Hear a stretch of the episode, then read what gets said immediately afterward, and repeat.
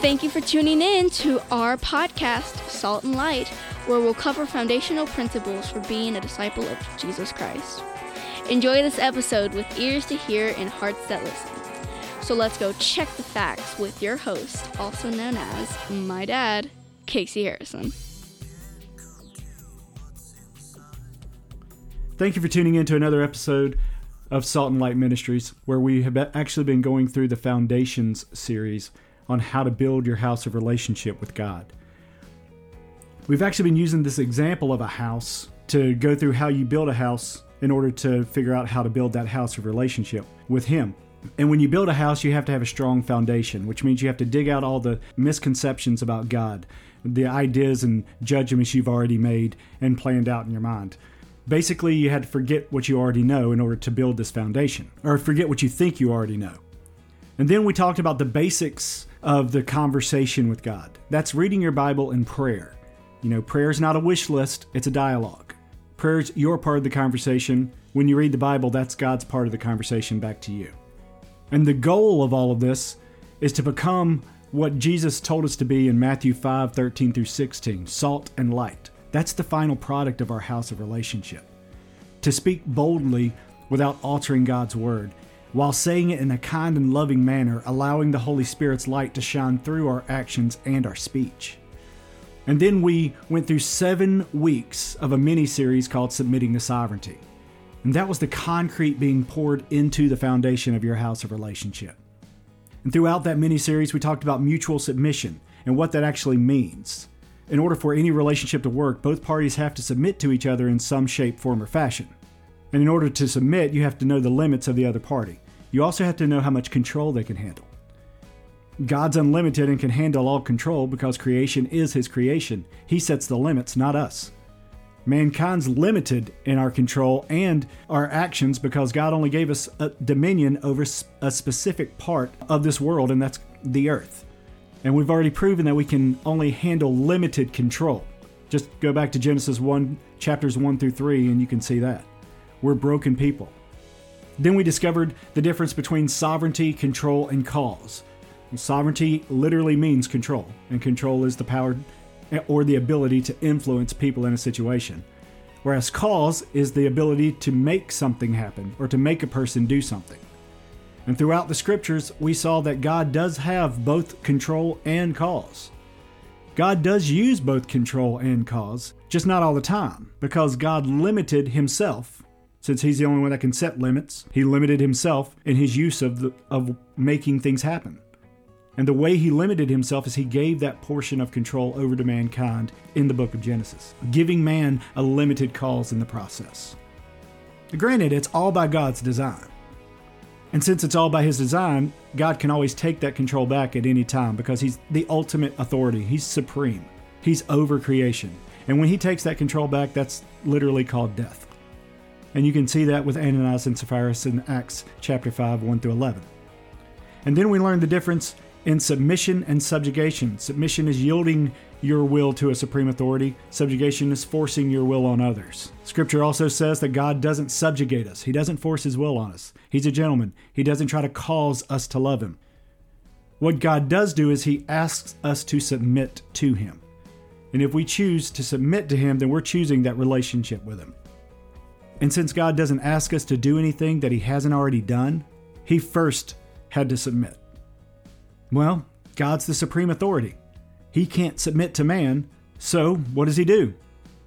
Jesus, the Son of God, decides to shed off His divinity, become one hundred percent man and one hundred percent God, die on a cross to be the perfect sacrifice so that we don't have to die, back in Philippians two, verses five through eleven.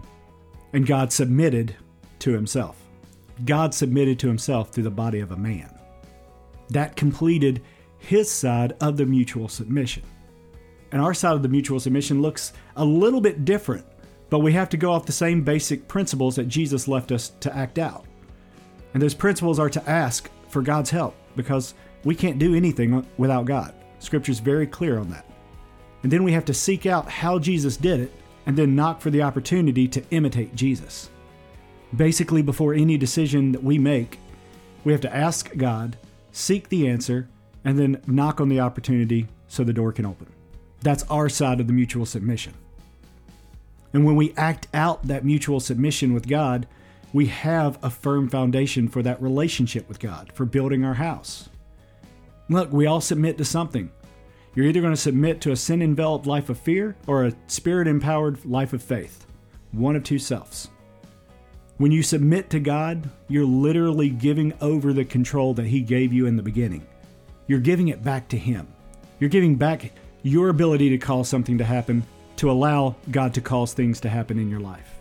Only then can you claim that God caused a situation to happen, because you're only doing what you have seen your Father do, and you're only saying what you heard your Father say, just like Jesus talked about in John twelve forty nine and John five nineteen. And that was the Foundation series. So now that the Foundation series is completed, we have a firm foundation for this house that we're going to build. It's about time to start framing it up. But before we can put the frame up, we have to go to our toolbox and see what we have to work with, because you can't build a structure without tools. And that's where we're going to start this week on this new series called Toolbox. Originally, it was I wanted to do a one and done episode, and every time I make a plan, God seems to want to erase it out of the out of the book and do His own thing. Which, if that's the cost of being submitted to sovereignty, so be it. So let's look today at what tools did God give us to build with. And there's two types of tools. You have external tools and internal tools. Today we're going to be talking about one of the external tools God gave us, and that's the Bible. Now some of you might be asking, how is the Bible a tool? Well, Second Timothy three sixteen says all Scripture is God-breathed and is useful for teaching, rebuking, correcting, training in righteousness, so that the servant of God may be thoroughly equipped for every good work. How's the Bible a tool? It teaches us. It calls us out when we're doing wrong. It gives us a way to course correct after we make a wrong choice. And then it gives us the example of being righteous. And that what that means is to be in right standing and what that looks like with God. I'm not going to deny that there are people out there that would say that the Bible's not historically accurate. And, you know, over time and translations from translation to translation, there's no way that it could be the same as the original text. Because of that, it can't be an authoritative book. There's even people that say that the Bible contradicts itself. And since the Dead Sea Scrolls were found, they say they found other books that were written Uh, during that time frame, like Enoch and the Book of Thomas. So since they were left out, then the Holy Bible that as we know it today can't be trusted. Ultimately, it's going to come down to faith. You're always going to have a naysayer, but it's going to come down to who are you going to trust? God or the world? What God said about Himself or what people say about God? And I'm not going to sit here and try and sway you one way or the other, because it's not my job to persuade you. That's on God. John six forty-four, no one can come to me unless the Father who sent me draws him. So it's God's job to invite you in. My job, your job, is to allow the Holy Spirit to use us as He sees fit, to open up the opportunity for the Holy Spirit to draw people in. Because remember, God's a gentleman. How do I know that to be true? Romans ten fourteen. How then shall they call on Him who they have not believed? And how shall they believe in Him of whom they have not heard? And how shall they hear without a preacher? I say what God wants me to say, God invites them in. But then it's on them to accept the invitation. God's not up in heaven picking and choosing at His leisure who He's going to save and who He's not. Hmm, I like him, I don't like her. If that were the case, then God lied in Romans ten thirteen, where it says, for whosoever calls on the name of the Lord shall be saved. And God doesn't lie, so that's just proof that it's not a contradiction. And we'll get into that in a minute. But those were facts based on the Bible as to why the Bible's true and why I believe what I believe.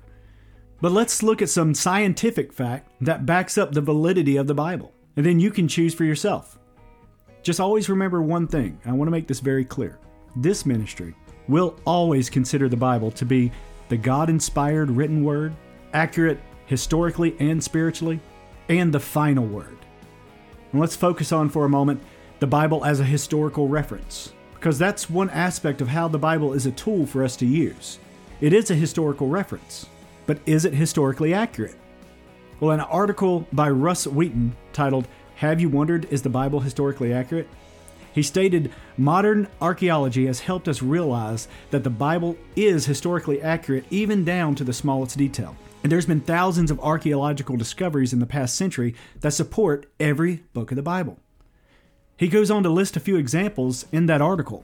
You know, skeptics and critics believe that the Bible was a mythical creation of an ancient Hebrew writer or ancient Hebrew writers. Those skeptics and critics believe that King David was a legendary mythical creature because there is no archaeological evidence that supported him as a historical figure. That was until nineteen ninety-four, when archaeologists discovered an ancient stone slab in northern Galilee with inscriptions referencing King David and the House of David. Critics also believed the people group known as the Hittites, which is mentioned a little bit over forty times in the Old Testament, never actually existed outside of the stories of the Old Testament. The reason they believed that is because there was no evidence of that civilization outside of the Bible.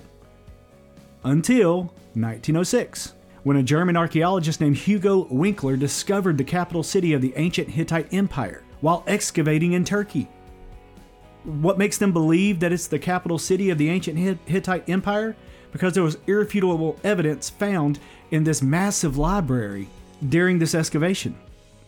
ten thousand clay tablets documenting the Hittite history. And scholars did what scholars always do. They went scholarly. They translated those tablets and compared them to the Bible and found that everything the Bible said about the Hittite Empire was true. Sounds historically accurate to me, but the skeptics and critics keep not believing because they didn't believe that the book of Daniel could be considered historically accurate, mainly because it mentioned a Babylonian king named Belshazzar. And at the time, there had been no evidence of a Belshazzar ever existing until eighteen fifty-four, when Henry Rawlinson discovered an inscription in Iraq that named Belshazzar as the oldest son and co-regent of King, if I get this wrong, I'm sorry, Nabonidus, which actually clarified a scripture in Daniel chapter five, twenty-nine, where Daniel is elevated to the third highest ruler in the kingdom. Belshazzar was the second highest ruler. So there's evidence backing up Daniel.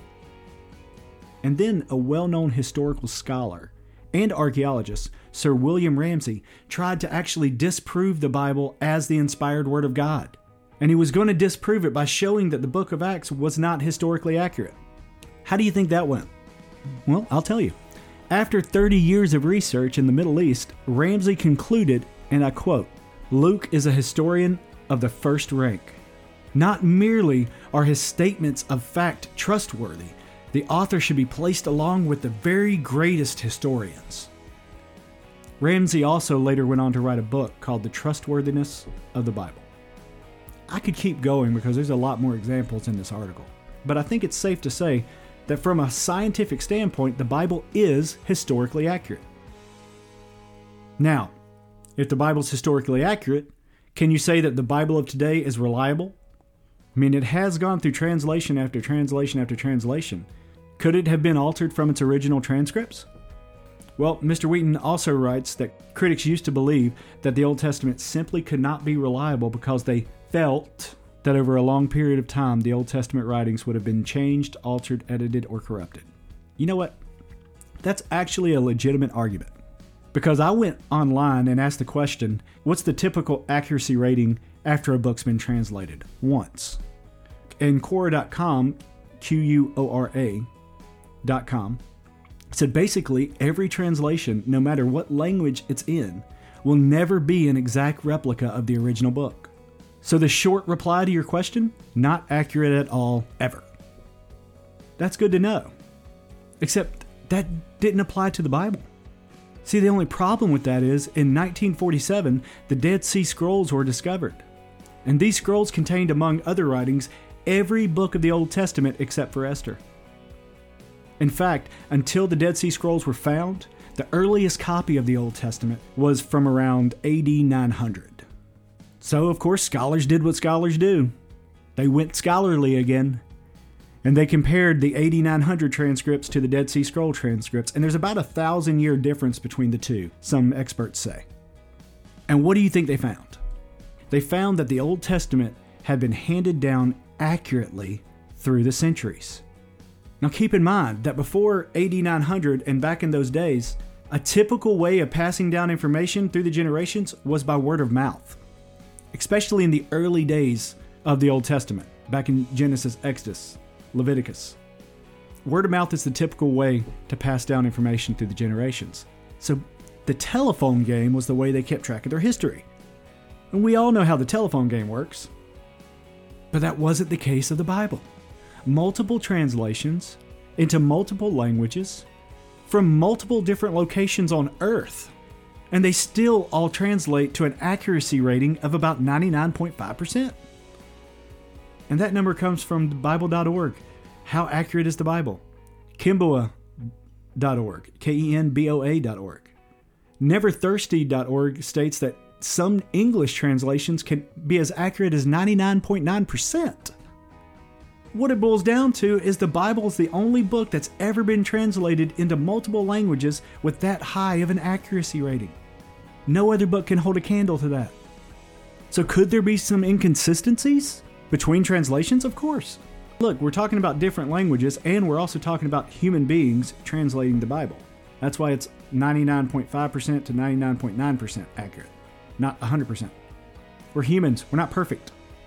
But a ninety-nine percent accuracy should point to the fact that it really wasn't us preserving it. And once we realize that we're not the ones preserving it, we need to go on a mission to find out who did preserve it. Oh wait, we know. In the beginning was the Word, and the Word was with God, and the Word was God. John one one. Look, say what you want. Let the skeptics and the critics say what they want. But I'm going to pose this question. If archaeology has validated the Bible as a true historical document, and the majority of the Bible has been proven historically accurate, then what basis do we have to say that any of it's wrong? I mean, granted, people get things wrong every day, sometimes on purpose, sometimes by mistake. You know, that's to be expected. The factual scientific evidence is too overwhelming to overlook, which means God doesn't get things wrong. And if there's a part of the Bible that contradicts itself when you read it, you say, oh, it says this over here in the Old Testament, but something completely different over here in the New Testament. Let me submit to you that it wasn't God getting it wrong, it's us reading it wrong. Don't be so arrogant as to say that God got it wrong. How about you keep on reading and figure out where you got it wrong? And that was a tough thing for me to learn. And if you need even more evidence as to the validity of the Bible, just look at what scientists call string theory today. And we'll be honest, I... Um, this next point I'm about to make, I actually heard from a pastor named Pastor Chad Harvey at Cross Assembly in Raleigh, North Carolina, formerly known as R F A Church. And when I heard this, it made so much sense that I had to go back and verify it for myself, because I don't just take people's word for it. I need to see the facts for myself before I really start believing in something. But scientists believe that matter can be broken down beyond electrons and quarks into tiny loops of vibrating strings, and these strings move and vibrate at a different frequency, giving particles distinctive properties like mass and charge. That's what they call string theory. Wait a second, vibrating strings? Different frequencies? It's almost like they're talking about a sound wave. In fact, that's exactly what they're describing here as a sound wave. The same kind of sound wave that comes out of your mouth when you speak. The same kind of sound wave that's coming out of the speakers as you listen to this podcast. I submit to you that scientists have been studying the power of God's voice that was mentioned in Genesis one three. And God said, "Let there be light," and there was light. God spoke, and string theory began, from his mouth to your ears. And if everything goes back to vibrating strings and string theory, and scientists have been studying, you know, God's spoken word from Genesis one three, then that really explains Proverbs eighteen twenty-one as well, where death and life is in the power of the tongue, because we're made in the image and likeness of God. So that means if God created out of his mouth, we can create out of ours, granted on a limited scale. If most of the Bible is true and has been factually, scientifically confirmed, historically confirmed, I submit to you that all of it's true, because you can't accept part and not accept all. If you try to say that the Bible's not an authoritative book, because you can't prove all of it, then you put yourself in a very arrogant position as you know everything. I'd be real careful to say that I knew everything, because I'll be the first to tell you I don't. Once you've allowed yourself to believe that God gave you the Bible as a tool, then that means that God gave you this tool to help you build and maintain a house of relationship with Him. This is a tool for your toolbox. In fact, if I had to compare it to a tool that's used today to build houses, I'd have to compare it to a blueprint. The Bible is the blueprint for your house of relationship with God. Study it. That way you know what the walls are supposed to look like. And that's actually all the time we have for today. And I hope that this helped you realize the first tool that you have to really build this relationship with God, and that is the Bible. Second Timothy said it best. It's here to correct us and to guide us and to lead us into righteousness with God. I hope you come back next week to learn about another tool God gave us to help build the relationship with Him. Until then, be bold, be strong, and be blessed.